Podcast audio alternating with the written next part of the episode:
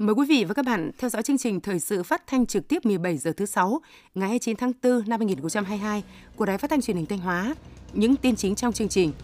Đoàn đại biểu tỉnh ủy, Hội đồng nhân dân, Ủy ban nhân dân, Ủy ban Mặt trận Tổ quốc tỉnh Thanh Hóa dâng hoa, dâng hương, khu văn hóa tưởng niệm Chủ tịch Hồ Chí Minh, đền thờ các bà mẹ Việt Nam anh hùng và các anh hùng liệt sĩ.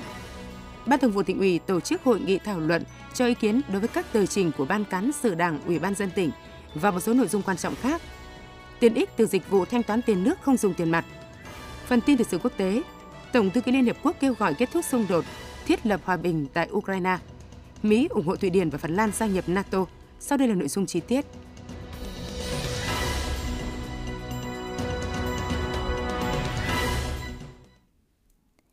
Thưa quý vị và các bạn, nhân kỷ niệm 47 năm ngày giải phóng hoàn toàn miền Nam thống nhất đất nước, ngày 29 tháng 4, đoàn đại biểu tỉnh ủy, Hội đồng nhân dân, Ủy ban nhân dân, Ủy ban Mặt trận Tổ quốc tỉnh Thanh Hóa do đồng chí Đỗ Trọng Hưng, Ủy viên Trung ương Đảng, Bí thư tỉnh ủy, Chủ tịch Hội đồng nhân dân tỉnh làm trưởng đoàn đã đến dâng hoa dâng hương tại khu văn hóa tưởng niệm Chủ tịch Hồ Chí Minh, đền thờ các bà mẹ Việt Nam anh hùng và các anh hùng liệt sĩ, nghĩa trang liệt sĩ Hàm Rồng, khu tưởng niệm các giáo viên học sinh hy sinh trên công trường đắp đê sông Mã. Tin của phóng viên Đình Hà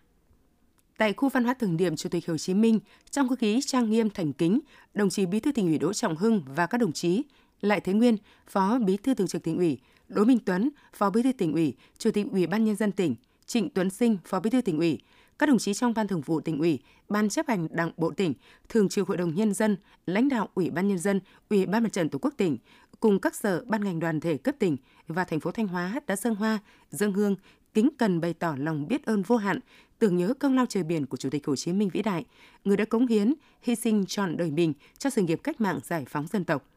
Xác định năm 2022 là năm có ý nghĩa quan trọng, tạo nền tảng thực hiện các mục tiêu của kế hoạch 5 năm 2021-2025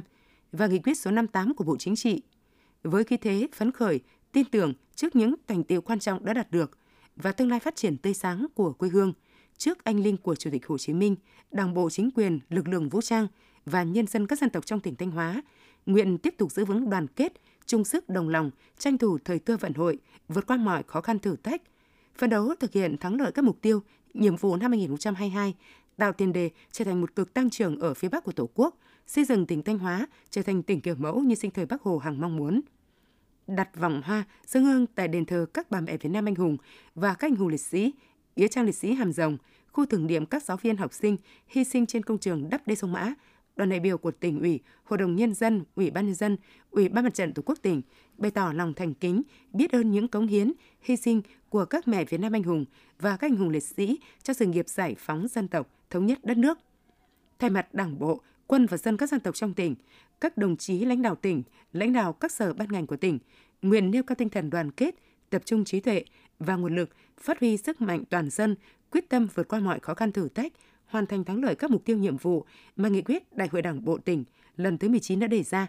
hiện thực hóa khát vọng thịnh vượng, xây dựng Thanh Hóa thành tỉnh giàu đẹp văn minh và hiện đại như nghị quyết số 58 của Bộ Chính trị khóa 12, nghị quyết 37 của Quốc hội khóa 15 đã đề ra. Ngày 29 tháng 4, dưới sự chủ trì của đồng chí Đỗ Trọng Hưng, Ủy viên Trung ương Đảng, Bí thư tỉnh ủy, Chủ tịch Hội đồng nhân dân tỉnh, Ban Thường vụ tỉnh ủy đã tổ chức hội nghị để thảo luận cho ý kiến đối với các tờ trình của Ban cán sự Đảng, Ủy ban nhân dân tỉnh và một số nội dung quan trọng khác. Dự hội nghị có các đồng chí Lại Thế Nguyên, Phó Bí thư Thường trực tỉnh ủy, Trường đoàn đại biểu Quốc hội Thanh Hóa, Đỗ Minh Tuấn, Phó Bí thư tỉnh ủy, Chủ tịch Ủy ban nhân dân tỉnh, Trịnh Tuấn Sinh, Phó Bí thư tỉnh ủy, các đồng chí trong Ban Thường vụ tỉnh ủy, các Phó Chủ tịch Ủy ban nhân dân tỉnh, đại diện Ủy ban Kiểm tra Trung ương và Văn phòng Trung ương Đảng, lãnh đạo các ngành các địa phương liên quan. Tin của phóng viên Đức Đồng.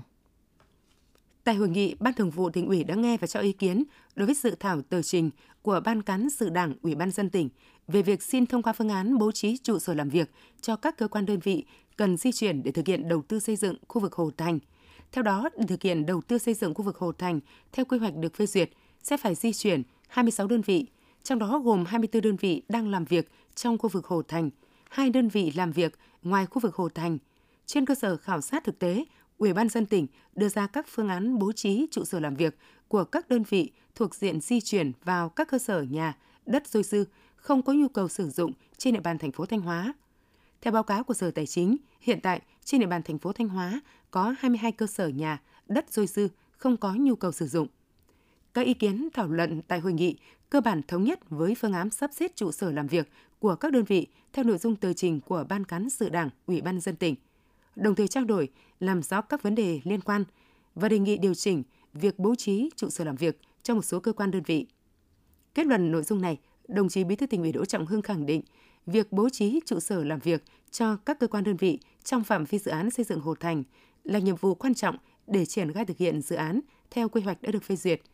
Trên cơ sở tờ trình của Ban cán sự Đảng, Ủy ban dân tỉnh và ý kiến thảo luận của các đồng chí ủy viên Ban Thường vụ tỉnh ủy, đồng chí Bí thư tỉnh ủy thống nhất cụ thể phương án địa điểm bố trí trụ sở làm việc của từng cơ quan đơn vị theo nguyên tắc đảm bảo phù hợp với đặc điểm, tính chất quy mô, chức năng nhiệm vụ của các đơn vị, đồng thời hướng tới mục tiêu nâng cao hiệu quả sử dụng nhà đất và phù hợp với quy hoạch chung của thành phố Thanh Hóa. Riêng đối với việc bố trí trụ sở làm việc mới cho phân xã của Thông tấn xã Việt Nam tại Thanh Hóa,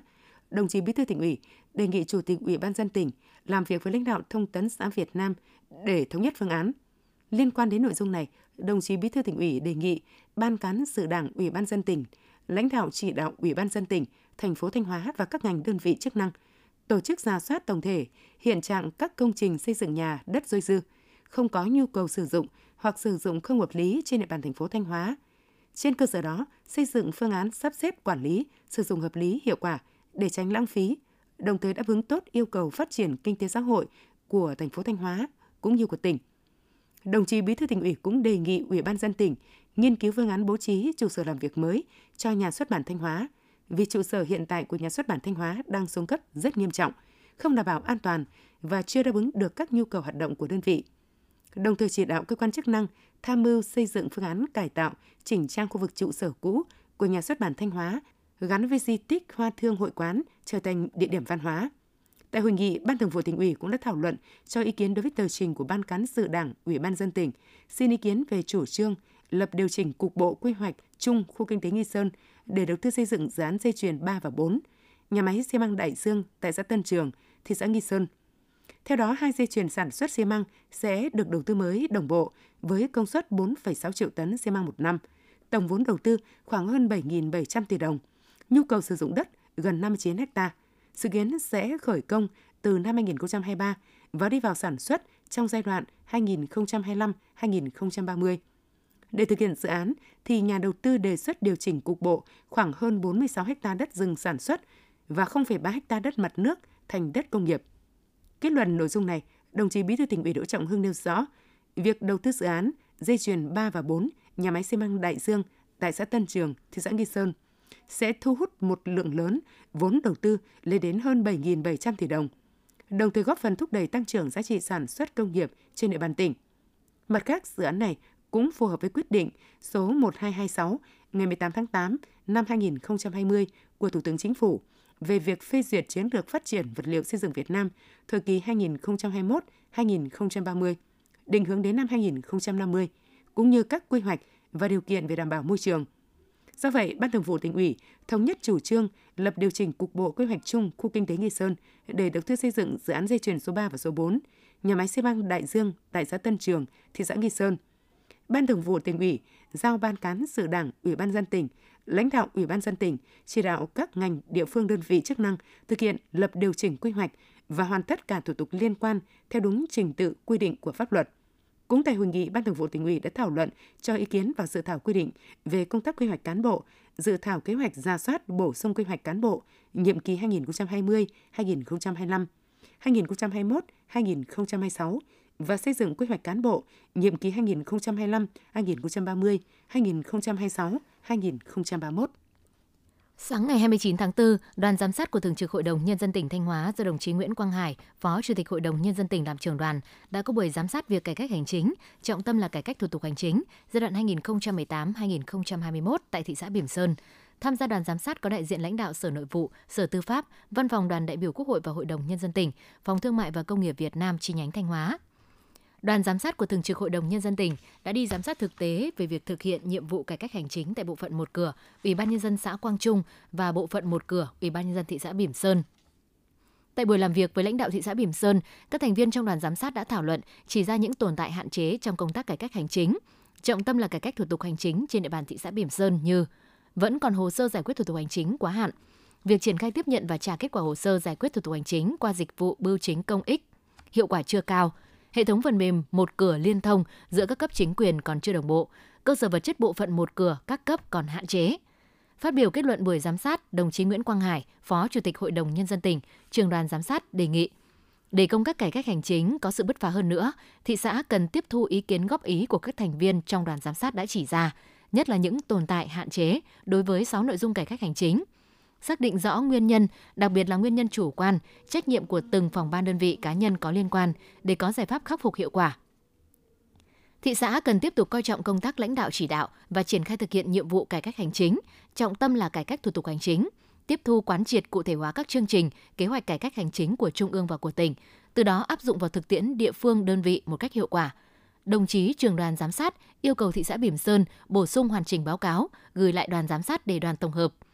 Đối với các đề xuất kiến nghị của thị xã Bỉm Sơn, đoàn sẽ tiếp thu tổng hợp để báo cáo Hội đồng Nhân dân tỉnh. Quý vị và các bạn đang theo dõi chương trình thời sự phát thanh của Đài Phát thanh và Truyền hình Thanh Hóa. Chương trình được phát trên sóng FM tần số 92,3 MHz. Tiếp theo sẽ là những thông tin đáng chú ý.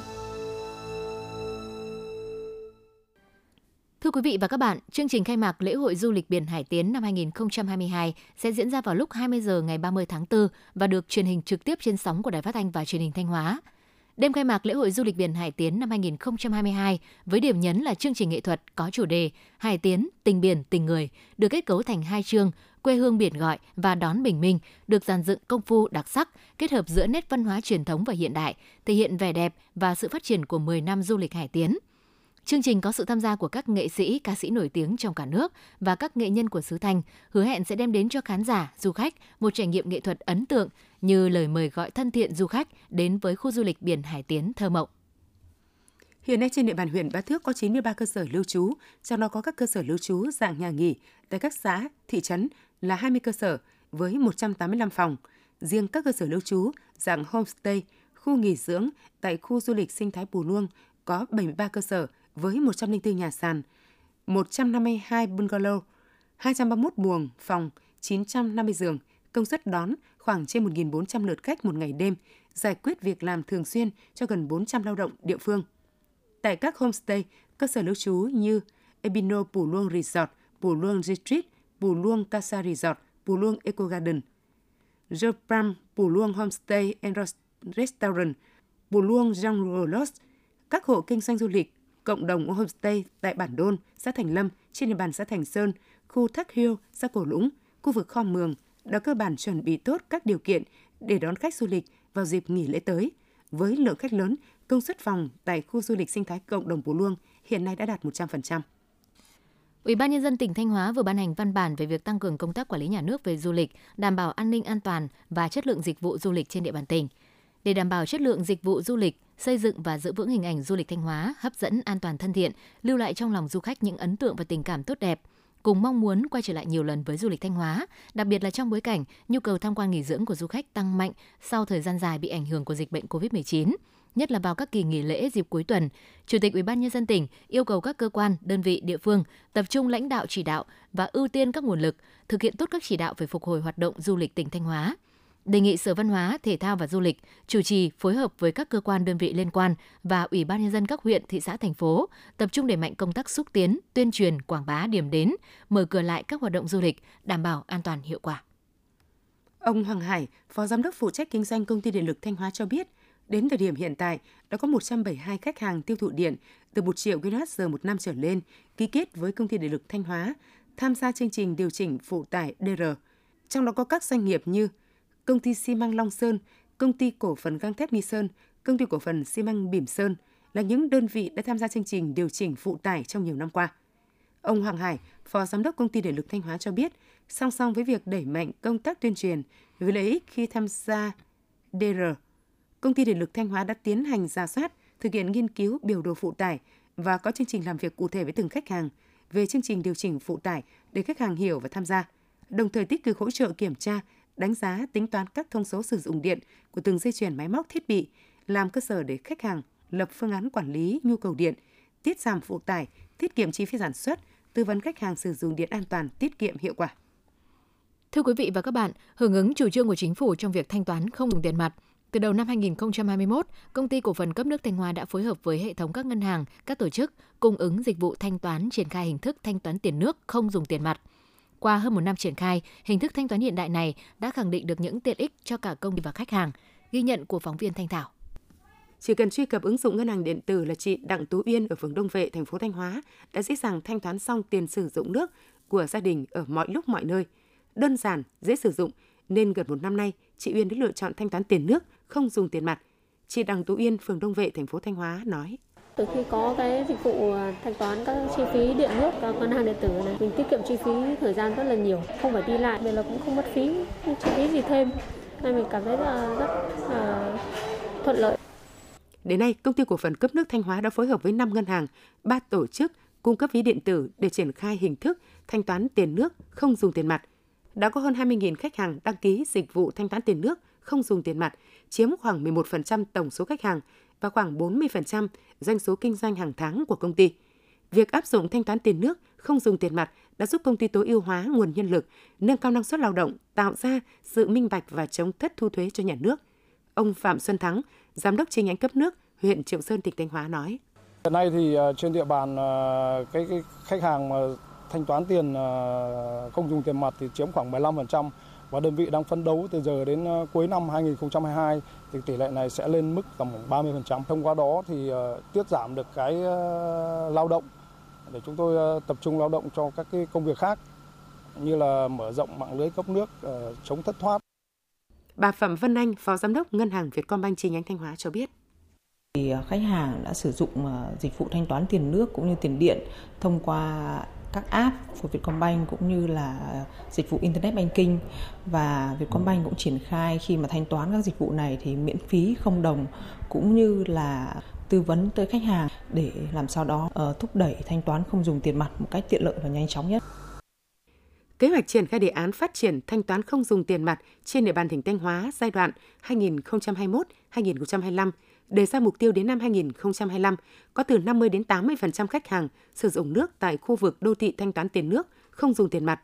50% doanh số tiền nước được thanh toán không dùng tiền mặt. Để thực hiện mục tiêu này, công ty cổ phần cấp nước Thanh Hóa cũng như các đơn vị cung ứng dịch vụ nước sạch trên địa bàn tỉnh đang tiếp tục phối hợp với các tổ chức cung ứng dịch vụ thanh toán triển khai thêm các hình thức thanh toán không dùng tiền mặt, tập trung nâng cấp hạ tầng kết nối thanh toán đến các địa bàn toàn tỉnh, đồng thời có thêm các chương trình khuyến mãi, thu hút khách hàng sử dụng phương thức thanh toán không dùng tiền mặt thuận lợi, hiệu quả.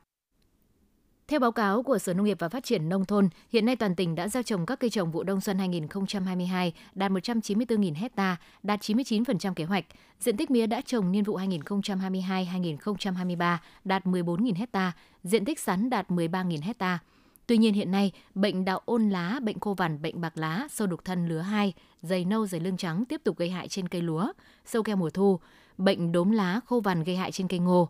Bệnh đốm lá, bệnh dì sắt gây hại trên cây lạc, sâu cắn lá, rệp, nhện, bệnh lỡ cổ rễ, bệnh thối nhũn, bệnh đốm lá gây hại trên rau đậu. Sâu đục thân, bọ hung đen tiếp tục gây hại trên cây mía. Tình hình chăn nuôi thú y trong tuần vừa qua, dịch bệnh gia súc gia cầm trên địa bàn tỉnh ổn định, không phát sinh ổ dịch bệnh. Kết quả tiêm phòng đợt 1 năm 2022 đạt 93% kế hoạch, vaccine cúm gia cầm đạt 4,6 triệu con, đạt 76%, vaccine dạy chó mèo 267.000 con, đạt 76%, vaccine lở mồm long móng châu bò 192.000 con, đạt 68%. Trong tuần đã thanh tra kiểm tra 10 cơ sở kinh doanh thuốc thú y, 2 cơ sở kinh doanh thức ăn chăn nuôi, lấy 3 mẫu thuốc thú y và 7 mẫu thức ăn chăn nuôi để kiểm tra chất lượng, đã xử lý vi phạm hành chính, hai cá nhân không niêm yết giá bán thuốc thú y và người trực tiếp bán thuốc thú y có chứng chỉ hành nghề thú y hết hiệu lực. Nhiệm vụ tuần tới, các địa phương tăng cường công tác điều tra phát hiện, theo dõi chặt chẽ điều kiện, diễn biến thời tiết khí hậu để nhận định tình hình dự tính, dự báo chính xác thời gian phát sinh phát triển, mức độ gây hại và diện phân bố của các đối tượng dịch hại để có biện pháp chỉ đạo phòng trừ kịp thời, hiệu quả, bảo vệ sản xuất nông nghiệp. Đến nay, các trà lúa xuân trên địa bàn tỉnh Thanh Hóa đang trong giai đoạn chỗ bông và đây cũng là thời điểm thuận lợi để nhiều đối tượng sâu bệnh hại như đào ôn, các loại dày phát sinh gây hại Hiện ngành nông nghiệp đang chỉ đạo các địa phương theo dõi chặt chẽ diễn biến sâu bệnh để có biện pháp phòng trừ kịp thời, tránh nguy cơ lây lan ra diện rộng, ảnh hưởng đến quá trình sinh trưởng, phát triển của cây lúa. Phản ánh của phóng viên Thúy Hằng tại các địa phương trong tỉnh.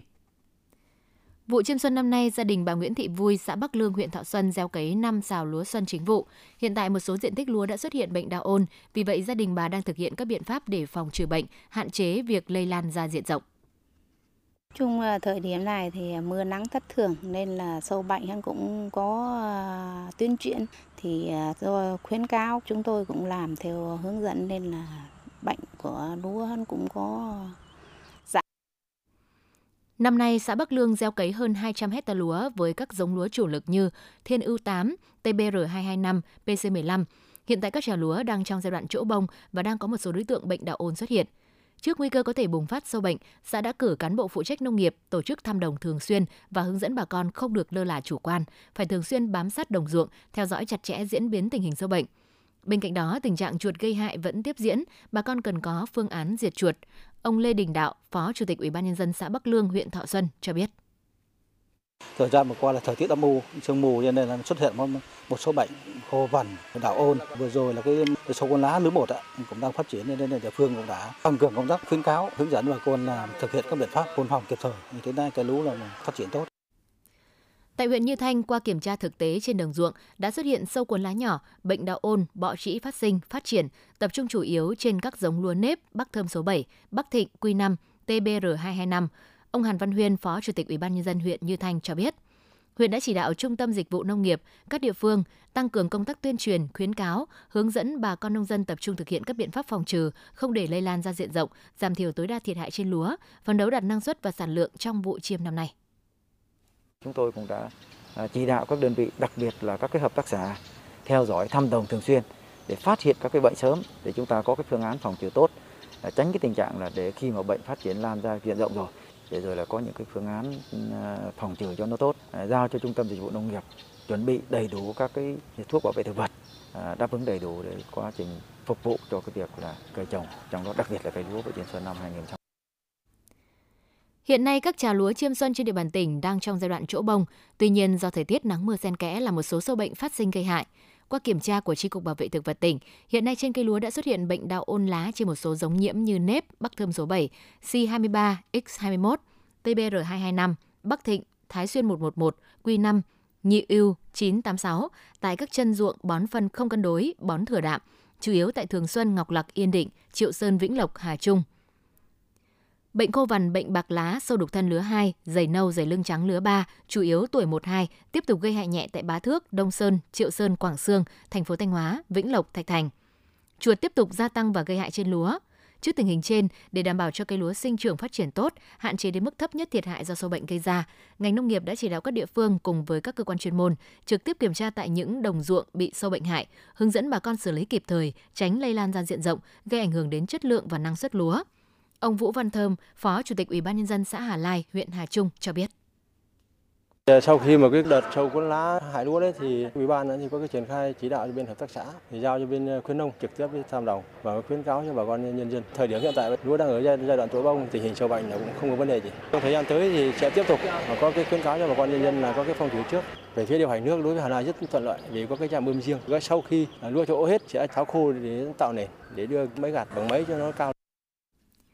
để vụ xuân đạt năng suất cao, từ nay đến cuối vụ, Sở Nông nghiệp đang chỉ đạo các địa phương thực hiện phun phòng toàn bộ diện tích lúa đã bị đạo ôn lá, bệnh khô vằn, bệnh bạc lá, sâu đục thân, dày nâu dày lưng trắng trên những diện tích lúa trổ, cần kiểm tra chặt chẽ, phun thuốc bảo vệ thực vật khi mật độ sâu đến ngưỡng gây hại, đồng thời chỉ đạo các chi nhánh thủy lợi chuẩn bị sẵn sàng các phương án chống hạn nếu thời tiết nắng nóng kéo dài, ảnh hưởng đến những diện tích lúa có khả năng bị hạn nhằm góp phần giành thắng lợi vụ chiêm xuân 2022. Vừa rồi là phản ánh của phóng viên Thúy Hằng tại các địa phương trong tỉnh tăng cường biện pháp chăm sóc phòng trừ sâu bệnh trên cây lúa vụ xuân. Thưa quý vị và các bạn, như chúng tôi đã đề cập trong chương trình thời sự trước, tại nhiều địa phương, hiệu quả của cây gai xanh nguyên liệu đã được khẳng định. Tuy nhiên, việc phát triển vùng nguyên liệu cây gai xanh trên địa bàn tỉnh còn nhiều hạn chế, kế hoạch trồng mới ở hầu hết các huyện đều đạt thấp. Vậy đâu là nguyên nhân và giải pháp nào để đẩy nhanh tiến độ phát triển cây gai xanh? Phóng sự sau đây sẽ phần nào làm rõ hơn về những vấn đề này. Theo đề án phát triển vùng nguyên liệu cây gai xanh, phục vụ nhà máy sản xuất sợi dệt An Phước tại xã Cẩm Tú, huyện Cẩm Thủy, tỉnh Thanh Hóa đến năm 2025, định hướng đến năm 2030. Huyện Thọ Xuân được giao phát triển và duy trì 100 ha cây gai xanh đến năm 2025. Tuy nhiên đến nay, toàn huyện mới có 13,7 ha gai xanh. Trên thực tế, Thọ Xuân đã trồng gai xanh từ năm 2016 và có thời điểm trồng được 40 ha. Nhưng phần lớn diện tích được chuyển đổi từ đất bãi trồng mía ngô, dễ bị ngập úng khi có mưa lũ nên cây gai không thể phát triển. Số diện tích gai hiện nay của Thọ Xuân, ngoài cung cấp sợi cho nhà máy, được duy trì chủ yếu để lấy lá làm nguyên liệu chế biến bánh gai. Lợi thế so sánh của cây gai ở Thọ Xuân chưa cao, phương thức thu mua chuyển từ mua cả cây sang sợi khô và thu mua tại nhà máy cũng chưa thực sự khuyến khích để người dân mạnh dạn lựa chọn cây gai. Ông Trịnh Văn Tuấn, Phó Chủ tịch Ủy ban dân xã Thọ Diên, huyện Thọ Xuân, tỉnh Thanh Hóa cho biết. Đối với địa bàn à, vùng đồng bằng thì có nhiều sự lựa chọn về cây trồng. Cho nên đến nay thì các hộ gia đình vẫn còn phân vân về cái hiệu quả kinh tế của cây gai. Mong muốn được sự công ty quan tâm của công ty về góc độ chuyển giao công nghệ cũng như cơ chế chính sách của công ty thì nó sát với cái sự hoạt động phát triển sản xuất của người nông dân hơn. Và và chúng tôi sẽ đồng hành cùng với công ty để làm sao tuyên truyền vận động người dân hiểu được cái hiệu quả kinh tế của cây gai xanh. Tại huyện Ngọc Lặc từ năm 2016, công ty An Phước đã trồng thí điểm 6 ha gai AP1 ở xã Cao Ngọc nhưng thời điểm đó, việc phối hợp giữa doanh nghiệp và địa phương thiếu chặt chẽ, chân đất lựa chọn để trồng gai không phù hợp, năng suất thấp. Sau vài năm, người dân đã bỏ cây gai. Điều này dẫn đến khó khăn trong việc mở rộng diện tích về sau. Kế hoạch tỉnh giao đến năm 2025, Ngọc Lặc sẽ có 1.000 hecta gai xanh, nhưng đến nay toàn huyện mới có 14 hecta. Ở nhiều xã, việc phát triển cây gai đang phải bắt đầu lại từ xây dựng mô hình. Ông Phạm Văn Lưu, Phó Chủ tịch Ủy ban dân xã Cao Ngọc, huyện Ngọc Lặc, tỉnh Thanh Hóa cho biết. Bước đầu thì xã cũng đã có cái rà soát là nắm bắt và đến vận động hộ ờ, thực hiện được là 2 HA. Mục tiêu là làm cái ờ, mô hình. Nếu mà mô hình này nó hiệu quả ngay từ những năm đầu tiên thì chắc chắn là cùng với cái ờ, cả hệ thống chính trị cùng với ủy ban nhân dân thì sẽ chức vận động và sẽ mở rộng được cái diện tích theo cái kế hoạch đặt ra xác định cây gai nguyên liệu là cây trồng có tiềm năng phát triển, thúc đẩy chuyển đổi cơ cấu cây trồng, hình thành các vùng sản xuất nguyên liệu tập trung gắn với chế biến. Ngày 26 tháng 4 năm 2021, Hội đồng Nhân dân tỉnh Thanh Hóa đã ban hành nghị quyết số 385 về cơ chế chính sách hỗ trợ phát triển cây gai xanh nguyên liệu trên địa bàn tỉnh Thanh Hóa giai đoạn 2021-2023. Đây là điều kiện thuận lợi để phát triển cây gai xanh trên địa bàn tỉnh. Để đạt được mục tiêu đề ra, cần có sự phối hợp chặt chẽ giữa doanh nghiệp, và các địa phương, đặc biệt cần xây dựng đội ngũ cán bộ nguyên liệu sát với dân để tuyên truyền, hướng dẫn kỹ thuật, giả soát đánh giá quỹ đất trồng gai để có biện pháp thâm canh phù hợp cho năng suất cao nhất, tổ chức thực hiện chính sách của tỉnh, của công ty và các địa phương nhanh chóng, đúng đủ kịp thời, tạo động lực để người dân trồng gai xanh nguyên liệu.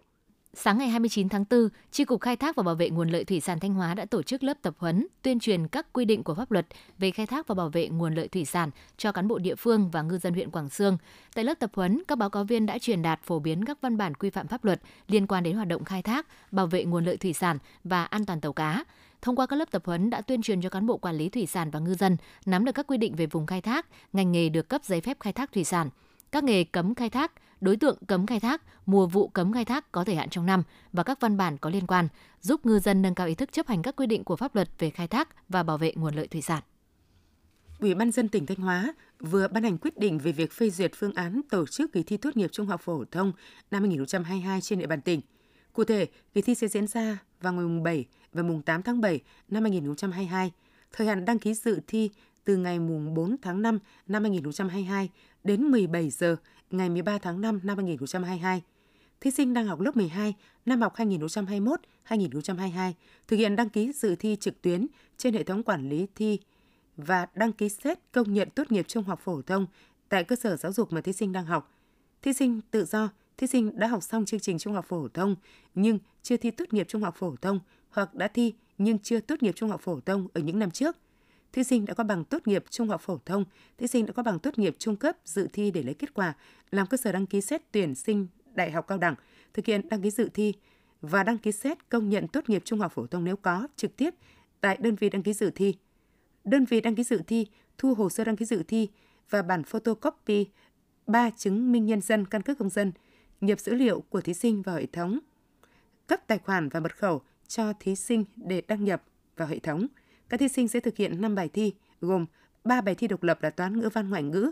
một bài thi tổ hợp khoa học tự nhiên gồm các môn thi thành phần vật lý hóa học sinh học, một bài thi tổ hợp khoa học xã hội gồm các môn thi thành phần lịch sử, địa lý, giáo dục công dân. Đối với thí sinh học chương trình giáo dục phổ thông cấp trung học phổ thông hoặc các môn thi thành phần lịch sử, địa lý đối với hai thí sinh học chương trình giáo dục thường xuyên cấp trung học phổ thông, các bài thi toán ngoại ngữ, khoa học tự nhiên và khoa học xã hội thi theo hình thức trắc nghiệm khách quan, bài thi ngữ văn thi theo hình thức tự luận. Kỳ thi được tổ chức tại tỉnh Thanh Hóa với một hội đồng thi do Sở Giáo dục Đào tạo chủ trì, gồm 74 điểm thi đặt tại các trường trung học phổ thông trên địa bàn tỉnh để tổ chức thi cho tất cả các thí sinh đăng ký dự tuyển tại tỉnh. Quý vị và các bạn vừa theo dõi chương trình thời sự 17 giờ của Đài Phát thanh và Truyền hình Thanh Hóa, thực hiện chương trình biên tập viên Thúy Lượng, kỹ thuật viên Thanh Thủy, phát thanh viên Minh Thu Thủy Dung. Hẹn gặp lại quý vị và các bạn trong những chương trình tiếp theo.